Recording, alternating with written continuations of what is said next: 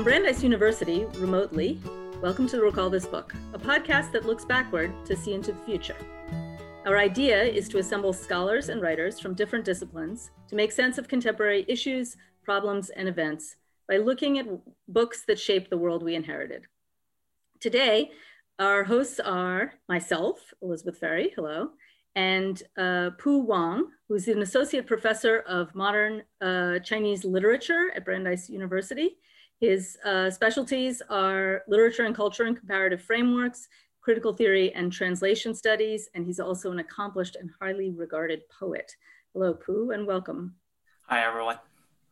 And uh, we're also very glad to, um, to welcome our guest for this week, Lisa Dillman from Emory University. Lisa is a professor of Spanish and Portuguese, and she's a translator, very accomplished translator. She's translated many novels and scholarly works, and most recently, several works by Andres Barba, as well as Yuri Herrera's Signs Preceding the End of the World and the Transmigration of Bodies. In 2016, she won the Best Translated Book Award for Signs Preceding the End of the World, which is the topic of our podcast today. Welcome, Lisa. We're really happy to have you. Thanks. Hi, I'm really happy to be here. Okay, great. Um, so maybe Lisa, you could start by telling us a little bit about the book and about your experience of translating it. Sure, yeah. Um, I think it's a complicated book by all accounts, and it's a novel that can be viewed in what I think of as three different but complementary ways. So it's the story of a young woman named Makina, who travels to the United States in search of her missing brother. She's been sent on this mission by her mother. And in that sense, the, the, the novel can be read as a fairly straightforward, uh, literal social commentary on US Mexico relations, on lots of issues surrounding migration, treatment of immigrants, social justice, feminism, all sorts of contemporary issues. It's also kind of a classic quest tale in which you know you have all of the all of the steps you might see in in any classic quest. So you have the call being set forth in this case by a woman, set forth by Makina's mother, Cora, who sends her to find her brother. So we have a sort of inversion of stereotypical gendered roles. We have Makina as the sort of archetypal heroine. And of course, she crosses into this new world and has many tests that have to be passed before she can reach her goal, which is not a straightforward one and which can be debated what that means. And then there's also a reading as this being a the entire book being a voyage to Mictlan, which is the Aztec underworld, um, and in that reading, the souls of the dead must travel, it's sometimes eight, sometimes nine steps in order to, to reach Mictlan, where their souls can be at peace. And in that reading of the book, uh, Makina would, would actually be dead the entire, the entire time.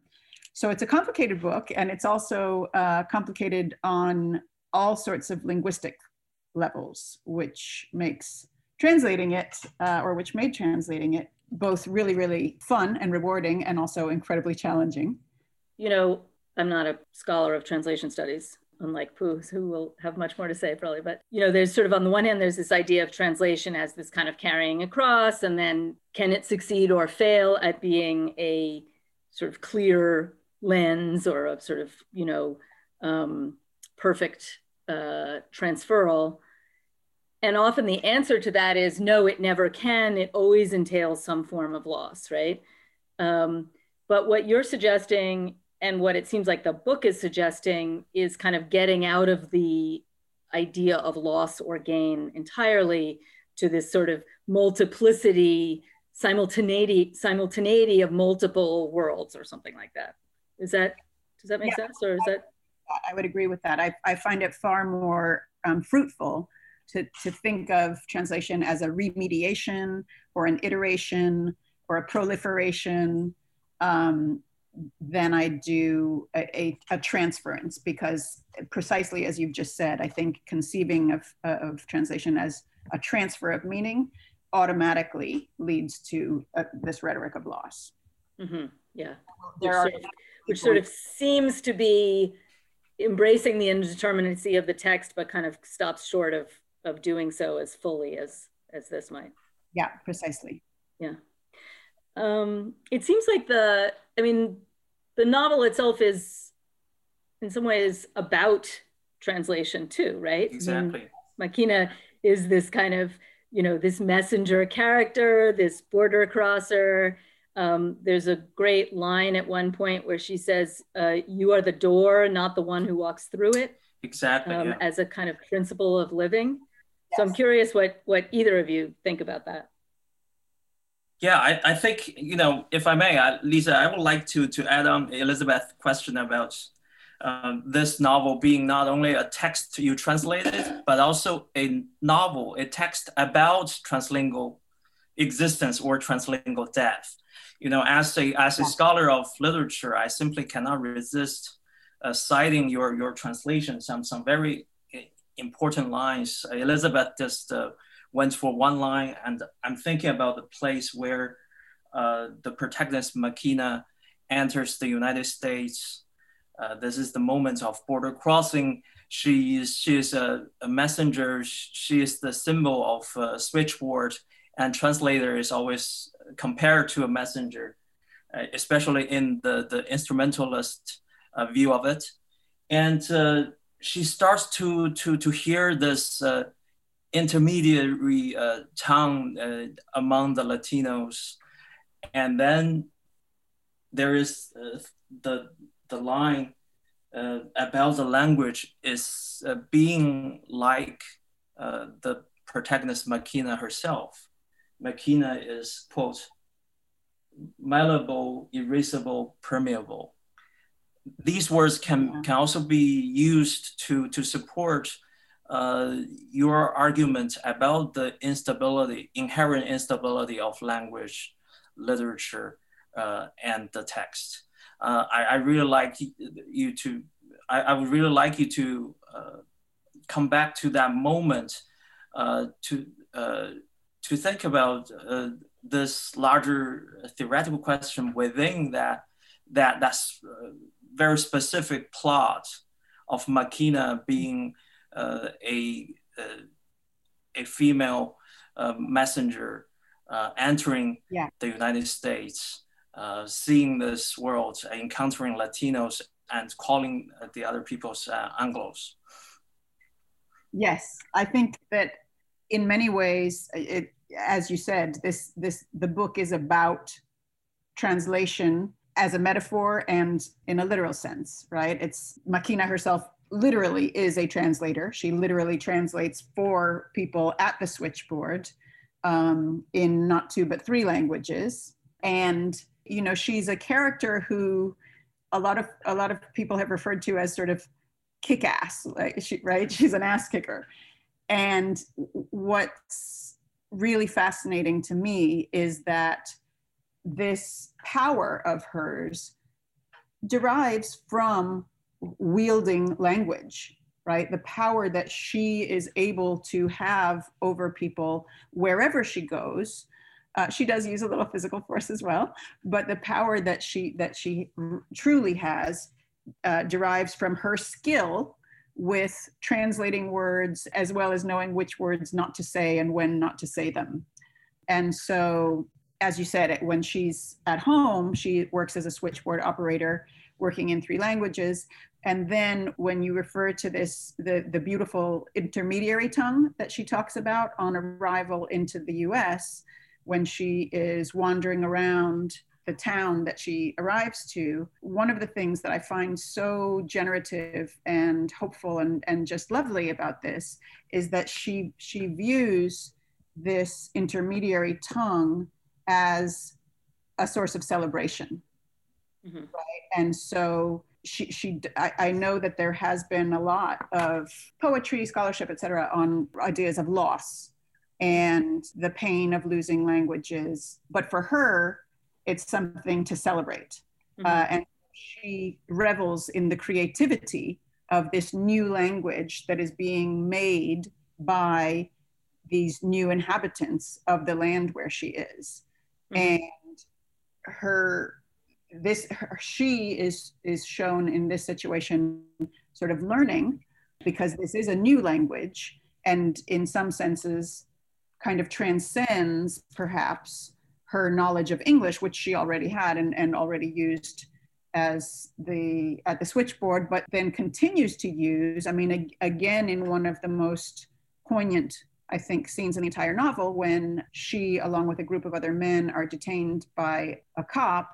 Again, she uses language, right? She uses language to get out of the situation mm-hmm. and snatches, and in this case, language made material. So she snatches a pen and paper and writes down a series of words that leaves the cop so gobsmacked he basically lets people go. Mm-hmm. Uh, so yes, I think in, in in many many ways the novel is about language, the power of language, and the malleability of language. I mean, I read in the in the sort of bio of Herrera, the author, that he has a PhD in linguistics, right? Did, and also that you and he spoke a lot about over the course of your translation, right? You were sort of constantly in in. Yes. Yes. Did he ever talk about these questions about translation and language? Um, I, I mean, mean, as a dimension, as the book, as a subject of the book. Oh, absolutely, absolutely. Yeah. I mean, I would say now I'm working on his fifth book now, so I, I we've gotten to be fairly good friends, I would say. Mm-hmm. And um, and all of his books uh, have language as a, a central theme, one that perhaps could could be overlooked, that that might not literally form uh, plot elements per se.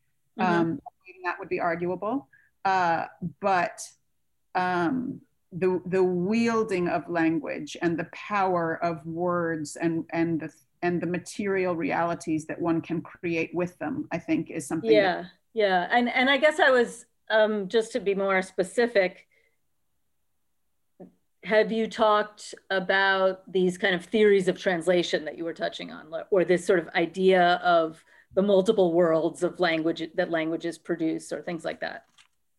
Uh, perhaps not at the time that I was translating it. I actually, I mean, I actually translated this book probably seven years ago.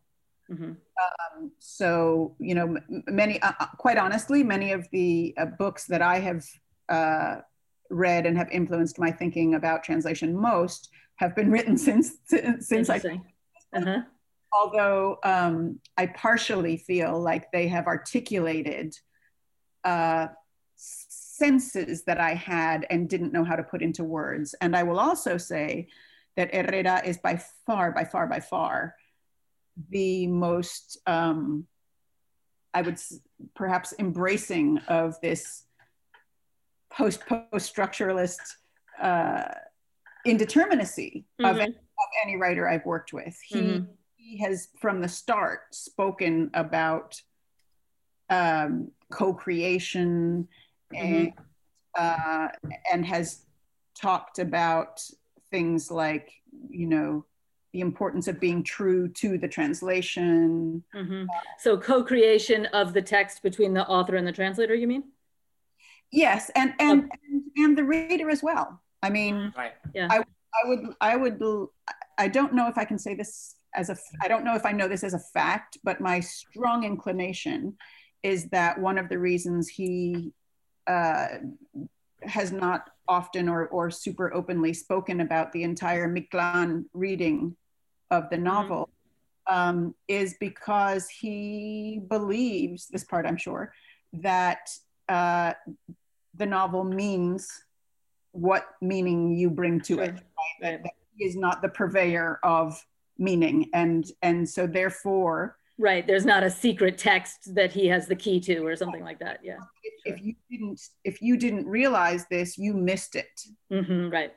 I think Herrera's language, Herrera's fictional novelistic language, sometimes speaks volumes to our urgent politics of uh, languages mm. uh, in the United States and beyond, I, I, I have to go, go for this line.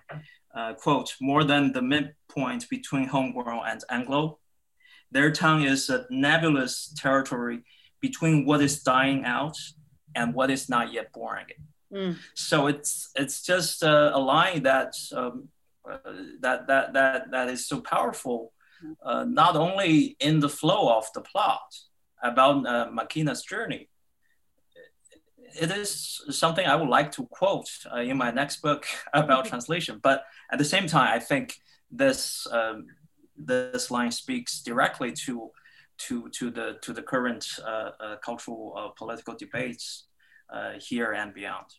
I think that's really interesting, and I think it's an it's another um, sign of hopefulness in in very in these very bleak times. But the the concept of because you know when when you speak of linguistic purity and and you know, for, for decades, people talked about Spanglish as some sort of bastardization, both on the left and on the right, right? It's, it's either it's incorrect English, it's incorrect Spanish. It's something, you know, for people who don't know how to properly speak one language or the other, right? Mm. Um, and so this linguistic um, elitism uh, and the idea then of because in the section Pu that you're that you're quoting there, he talks about you know people believing something to be perfect until they slip into another tongue. And so mm-hmm. I very like um, the idea of what is dying out being this elitist concept of linguistic purity and what mm-hmm. is coming being being this plurality and this acceptance it's, mm-hmm. it's, something that i that i in political terms i think of to myself now quite a bit in terms of you know this this this place that we're in with such horrific uh, political views and such extreme hatred and intolerance being just spewed. And sometimes i think yes but this is dying out. And mm-hmm. yeah right. It's interesting to have a book that's called signs preceding the end of the world described as hopeful but i, I definitely agree with the reading of it. Yeah well, maybe this is the moment in which we uh, shift to our recallable books section. This is when the part in the conversation where we kind of suggest things for each other and for our listeners that we might want to read or or engage with further. So I don't know, Pu, have you have you brought a recallable book to our table? Yes, actually, uh, I I try to do something uh, counterintuitive, but I think this is in the spirit of Lisa's translation of. Uh, uh, uh, the signs preceding the end of the world.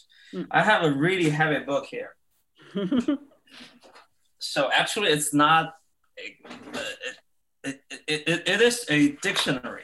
So this is a dictionary of uh, oh wow untranslatables. Uh-huh. Yeah. Okay. So it, it is a, a kind of uh, encyclopedian uh, a dictionary for uh, philosophers, especially for philosophers working in the uh, European continental tradition. But uh, in, in your uh, translator's note, Lisa, you mentioned your how you end up uh, turning the the concept, the, the, the, literary concept of verse into a verb in order to translate uh, this uh, Herrera's uh, neologism. So I think that's a moment where, you know, according to your interpretation, where I saw this uh, convivial experience of uh, the Arabic traditions and uh, Latino, uh, Latin tongues. And actually, uh, the dictionary of untranslatables is a kind of, in a way, very European a project. Mm. It is about actually uh, uh, some, some key uh, concepts in the European uh, philosophical traditions that historically uh, are considered as the tokens of universal uh, value. Oh, -huh. For example, the concept of uh, freedom, the concept of justice, the concept of being. Right. But we know that in many East Asian languages, we do not have the verb to be. Mm-hmm. So actually, you know, uh, living in uh, today's world, when we look at all these uh, uh, concepts from the European uh, cosmopolitan traditions, they are actually untranslatable. Mm-hmm. being is the most fundamental concept of uh, a Western philosophical tradition uh, tracing uh, traced back to to, to Greek uh, roots, but the very foundation is a verb that is quite unique and particular to uh, certain part of our family tree of uh, human languages. And uh, uh, leafing through this book, I also noticed that actually uh, the you know even when we only uh, look at the philosophical concepts, uh, there was a deep cross fertilization of languages of Latin, Hebrew, and Arabic traditions. In addition, this dictionary is originally a collective project, collective endeavor done in French, and now it's available in English. So that shows us that even even for untranslatables, we can have a translation. Yeah. So that's also another way of uh, of, of uh, our celebration of translation in uh, our global culture. Yeah, fantastic. Okay, Lisa, what what have you brought? Okay, well, I have here um, a book called Impostures. I, it's funny when you said, Pu, that you had a very large book. I thought, oh my gosh, I wonder if we brought the same one. right. It's a it's a fairly new book called Impostures, and this uh, is also in the same vein. It is a translation of Al Hariri's poetry from Arabic. Um, a groundbreaking translation uh, and I've I've yet to read it, but have read several reviews about it, and I'm very excited about it because um, Al Hariri's poetry is often thought of as untranslatable and is firmly grounded in wordplay, palindromes, riddles, etc. Um, and so uh, Michael Cooperson, the translator, uh, has been very um, creative uh, in his translatorial moves and translated many of these poems, translated each of these poems in a distinct literary style. So there's a poem translated into Cockney rhyming slang, a poem translated into, I believe, like cowboy English, um, poems that imitate Mark Twain, etc. Um, again, sort of upholding the idea of translation as a creative authorial act. Um, which transforms meaning in its search to uh, recreate an analog to the original mm. the source text. So as usual, I uh, came with something and then decided to do something else in the middle of our conversation, which to me is a sign of a good conversation because it's um, gotten me some new new thoughts and new ideas. Um, so the uh, and I don't have a copy of it here, but um, the thing that I would like to bring is a book of poems by a poet named George Kalogeris called Guide to Greece. And it's a book that is both about the kind of Greek, about a series of different kinds of ancient and contemporary Greek poetic traditions um, and sort of extending those, including the poet Cavafy and, and um, other uh, poems, uh, uh, poetic traditions that I don't know as well because I'm not an expert, but, but there's a lot of um, kind of beautiful self-consciousness about that. And then also his own um, Greek American upbringing in Massachusetts. So I think that, you know, it's a book that sort of really beautifully brings together these questions about how to um, how to write Greek poetry in English, but also what it means to be Greek in the United States and um, sort of seeing, seeing this, this kind of flow of language that is both kind of continuous, but also sort of constantly making these new forms. So, um, and I think even the title of the book, which is Guide to Greece, is, is kind of ex exemplifies that. So I think it's, um, very much within the spirit of both um, Herrera's book and the and the story that it that it tells, and also um, the project of translation. So, that sounds wonderful. Yeah. Yeah. So, and uh, for our listeners, all of these will be on our on our website so that you get a chance to to check them out. So, um, okay, well, I want to um, very much thank uh, Lisa and Pu today. Thank you so much for a great conversation. Thank you. Thank you for having me. Yeah, it was really a pleasure. Um, yeah. And in closing, I want to tell all of you that Recall This Book is the brainchild of John Plotz and Elizabeth Ferry. It's affiliated with Public Books and is usually, but not right now, recorded and edited in the music media lab of the Brandeis Library. Um, and uh, it typically has co-hosts of uh, John and myself and a number of different colleagues, including uh, Pu and others in, at Brandeis in Boston and beyond. Our music comes from a song by Eric Chasalow and Barbara Cassidy, Fly Away. Sound editing is by Claire Ogden and production assistance, including website design and social media is done by Nai Kim and Nai is also the co-producer of this episode. Mark DiLello oversees and advises on all our technological matters, and we appreciate the support of university librarian Matthew Sheehy, Dean Dorothy Hodgson, and the Mandel Center for the Humanities at Brandeis. We always want to hear from you with your comments, criticisms, and suggestions for future episodes, and you can email us directly at ferry at Brandeis EDU or plotz at Brandeis EDU, and you can contact us via social media and our website. If you enjoyed today's show, please be sure to write a review or rate us on iTunes or Stitcher or wherever else you get your podcasts. And you may be interested in checking out past episodes, including topics like vectors of warfare with Vincent Brown, Adaner Usmani on the origins of mass incarcera incarceration, and Leah Price on children's books. So thank you and goodbye until next time.